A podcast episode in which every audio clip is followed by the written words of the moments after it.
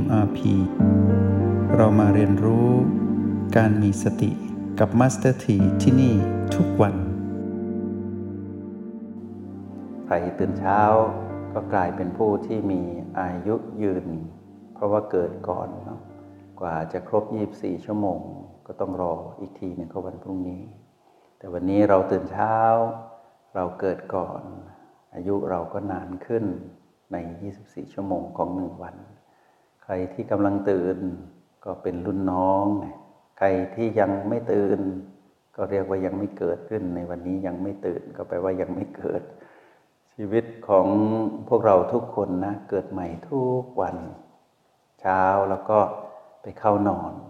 ทีนี้พรุ่งนี้เช้าว่ากันใหม่ ถ้าพลังบุญยังหนุนชีวิตอยู่วันรุ่งขึ้นเราก็จะมีการตื่นรู้อยู่กับลมหายใจของกาย กายหายใจได้ กายก็ไปต่อ กายหายใจไม่ได้ หรือหยุดหายใจ กายก็สิ้นสุดการเดินทาง เราก็อิงอาศัยกายอยู่นี่แหละ ถ้ากายอยู่ได้เราก็ไปต่อเหมือนกัน แต่ถ้ากายนี้หยุดเดินทาง เราก็ต้องเปลี่ยนกายใหม่นะ แต่ก่อนที่จะถึงการเปลี่ยนกายหรือก่อนที่จะเห็นกายนี้แตกดับหรือหยุดหายใจ เรามารู้จักความเป็นมนุษย์ผ่านกายนี้ก่อนเนาะให้รู้ว่าวันนี้ห้องเรียนห้องนี้เป็นเรื่องราวของ PP ที่อยู่ในหมวดของคนทั้งหลายหรือมนุษย์ทั้งปวง ที่เกี่ยวข้องกับเราและเกี่ยวข้องซึ่งกันและกัน เรามาดูซิว่ามนุษย์ในยุคพวกเราเนี่ยกายเนี่ยนะ มีอายุประมาณ 100 ปี บวกลบนิดหน่อยเนาะเราลองนึกภาพซิว่า ในคัมภีพุทธวงศ์เนี่ยจะบอกว่ามนุษย์ที่มีพระพุทธเจ้าอุบัติขึ้นในบางช่วงนะมนุษย์มีอายุถึง 80,000 ปีนะโอ้นึกภาพออกไหมเนะี่ยว่าคนอายุ 80,000 ปีจะตัวใหญ่ขนาดไหนเขาทานอาหารยังไง เรานึกไม่ออกนะก็เหมือนมนุษย์ที่อายุ 80,000 ปีตอนนั้นนะเขาก็มีเรื่องเล่าว่า มนุษย์ในอนาคตบางช่วงบางครั้ง บางพุทธกาลจะมีอายุหนึ่งร้อยปี คนแปดหมื่นปีก็จะบอกว่าเขาอยู่กันยังไงอายุร้อยปีอย่างเงี้ย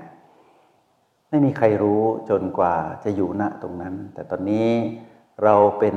ผู้มาเกิดกับกายมนุษย์ที่มีอายุหนึ่งร้อยปีโดยประมาณ เราก็ประมาณนี้แหละ ความสูงความเตี้ย ความใหญ่การทรงตัวของความเป็นมนุษย์ก็ประมาณที่เราเห็นเป็นแบบนี้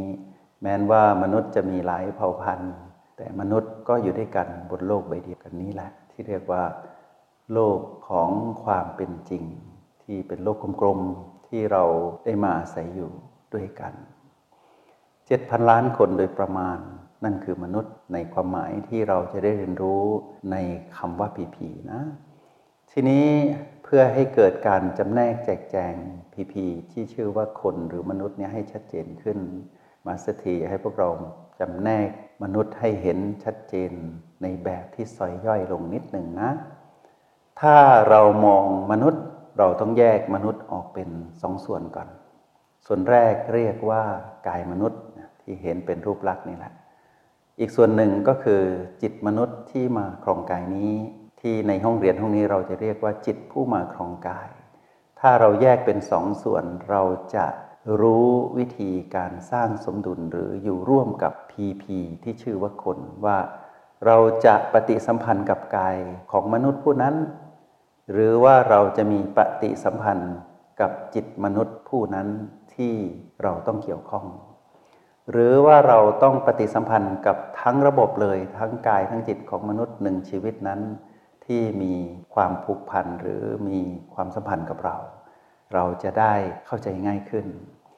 โดยมากคนทั่วไปมักจะมองเห็นมนุษย์ไปติดอยู่ที่รูปกายมนุษย์ที่มีศีรษะมีแขน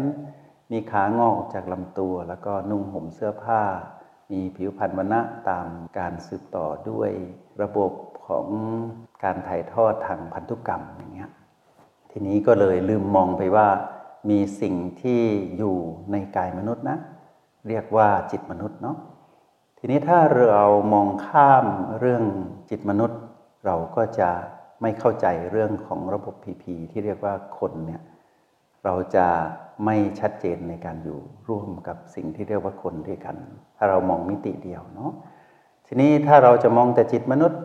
เราจะพูดแต่เรื่องจิตอย่างเดียวก็ไม่ได้ เพราะว่าจิตมนุษย์ผู้นั้นก็ต้องอาศัยกายในการที่จะดำรงชีวิตจิตมนุษย์และกายมนุษย์ต้องอิงอาศัยกันอยู่อย่างนี้ จนกว่าจะหมดเวลาของอายุของกาย แล้วก็เราได้เรียกกายมนุษย์ในห้องเรียนห้องนี้ว่าเป็นบ้านหลังหนึ่ง เพราะฉะนั้นถ้าเรามองบ้านที่ชื่อว่าคนเราจะเห็นว่ามีลักษณะต่างๆมากมาย แต่ดูโดยองค์รวมเราจะเห็นว่าคนก็เป็นแบบนี้แหละ แตกต่างจากสัตว์อื่น แตกต่างจากเดรัจฉานแม้นว่าเราจะเห็น ด้วยตาเนื้อของกายหรือว่า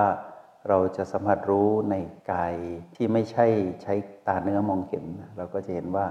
เรามีการจำแนกแจกแจงเรื่องราวของชีวิตของความเป็นคนนั้นได้ชัดเจนขึ้นเนาะทีนี้เรามาจำแนกอีกนิดหนึ่ง เราจะมองดูว่าหนึ่งคนที่เดินมาหาเราหนึ่งคนที่เราเดินไปหาเขา ถ้าเรามองเห็นว่าคนนั้น เป็นรูปรูปหนึ่ง เราก็จะมองว่ารูปนั้นก็คือกายชัดเจนเนาะ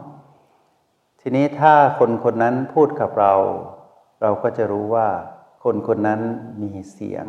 ที่สื่อสารกับเรา เมื่อไปใกล้ๆ เราอาจจะได้กลิ่นของคนคนนี้กลิ่นกายของคนคนนี้ก็มีปฏิสัมพันธ์กันด้วยกลิ่นเนาะทีนี้เมื่อมีการสัมผัสจับมือกัน รือว่าทักทายกันตามประษา เช่น แม่อบกอดทารกน้อยอย่างนี้ก็เรียกว่ามีการสัมผัสกายกัน ก็เรียกว่าเป็นการปฏิสัมพันธ์อีกแบบหนึ่ง หรือลักษณะที่เราหลับตาอยู่บางที เราก็เห็นชีวิตอีกชีวิตหนึ่งมาปรากฏทั้งๆทที่หลับตาอยู่ในขณะที่นั่งคูบาลัง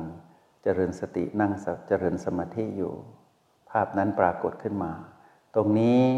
ก็เป็นลักษณะหนึ่งของการมีปฏิสัมพันธ์กันด้วยมโนหรือว่าสัมผัสด้วยใจ ซึ่งเราสามารถรับรู้การมีอยู่ของกายมนุษย์ หรือว่าชีวิตมนุษย์ที่เป็นมนุษย์ด้วยกันเนี่ยในมิติต่างๆ ทั้งรูปเสียงกลิ่น ยกเว้นรสเนาะรสนี้ก็อธิบายยากนิดนึงเนาะแต่ว่าเป็นไปได้เนาะแล้วก็การสัมผัสทางผิวกาย แล้วก็ทางธรรมรมที่ปรากฏให้เห็น ในขณะที่ไม่ได้ใช้ชีวิตในภาวะปกติที่มีปฏิสัมพันธ์ต่อกันเป็นลักษณะพิเศษขึ้นมา ทีนี้พอเราจำแนกออกมาอีกนิดหนึ่งเราก็จะเห็นว่า เอ๊ะ มนุษย์เนี่ยพอดูไปดูมา เป็นเพียงองค์ประกอบธาตุนะเป็นองค์ประกอบธาตุที่มีธาตุดินธาตุน้ำธาตุไฟธาตุลม เป็นองค์ประกอบของกาย แล้วก็มีระบบอยู่ภายในเป็นระบบความรู้สึก ระบบความทรงจำระบบการกระตุ้น ระบบการตอบสนองของกายมนุษย์ มีลักษณะชัดเจนว่าเหมือนกันหมด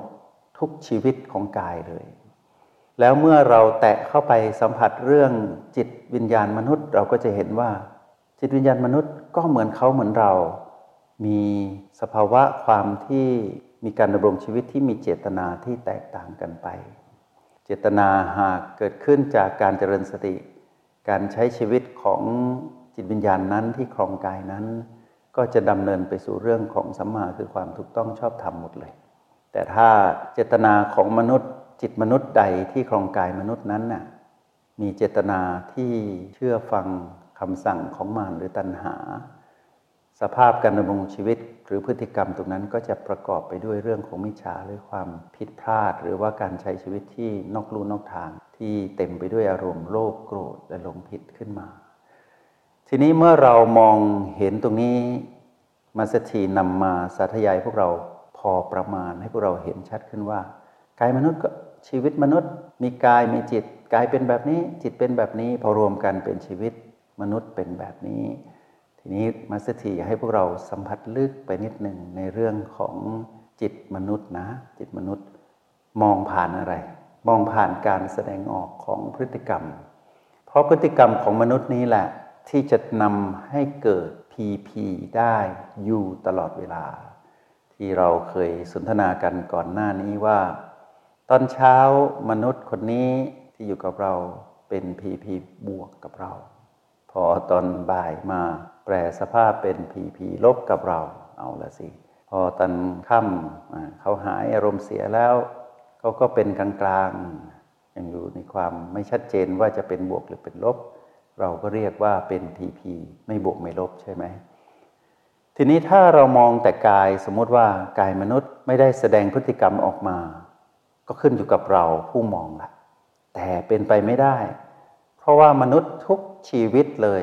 ต้องมีพฤติกรรมที่แสดงออกมา แต่พฤติกรรมมนุษย์นี่แหละ ที่จะนำไปสู่การก่อเกิดพีพีที่มารสามารถได้ช่องนำมากระตุ้น ให้มนุษย์อีกคนหนึ่ง หรือว่าเป็นเรานี่แหละ สามารถเชื่อมต่อคลื่นอารมณ์ที่เป็นโลภโกรธและหลงผิดของคนคนนั้นได้ แม้แต่ เราเองก็เช่นเดียวกันที่สามารถแผ่กระแสจิตที่มีเจตนาของมารหรือตัณหา แสดงพฤติกรรมทางความคิดคำพูดและการแสดงออก เป็นพฤติกรรมมนุษย์ที่ประกอบไปด้วยอารมณ์ที่เป็นโลภโกรธและลงผิดได้ อยู่ทุกเวลาต่างฝ่ายต่างมีเนาะทีนี้เมื่อเรามาเรียนรู้โปรแกรมมิมาพีเราจะสังเกตเห็นว่า เรานั้นเป็นมนุษย์ผู้หนึ่งที่มีเจตนาในการดำรงชีวิตที่ประกอบไปด้วยพลังแห่งสติมากกว่าพลังแห่งตัณหาทำให้เจตนาที่เราได้แสดงพฤติกรรมออกมาเนี่ยเป็นไปด้วยชอบประกอบไปด้วยธรรม สังเกตไหมว่าเราเป็นพีพีที่เป็นคนดีต่อคนผู้นั้นมากขึ้น ไม่ว่าพีพีคนคนนั้นน่ะ เขาจะยังไม่ได้พัฒนาในเรื่องของเจตนาในการเป็นผู้มีสติในการดำรงชีวิต ในการแสดงพฤติกรรมมนุษย์ออกมาเนี่ยเขายังอยู่กับห่วงอารมณ์แห่งมารอยู่ แต่เราก็เข้าใจว่าเขาเป็นเช่นนั้นแหละ เขาเป็นเช่นนั้น เขาเหมือนเราเมื่อก่อน แต่เรานั้นเปลี่ยนไป จงใช้ชีวิตอย่างมีสติทุกที่ทุกเวลา แล้วพบกันใหม่ ในห้องเรียน MRP กับมาสเตอร์ที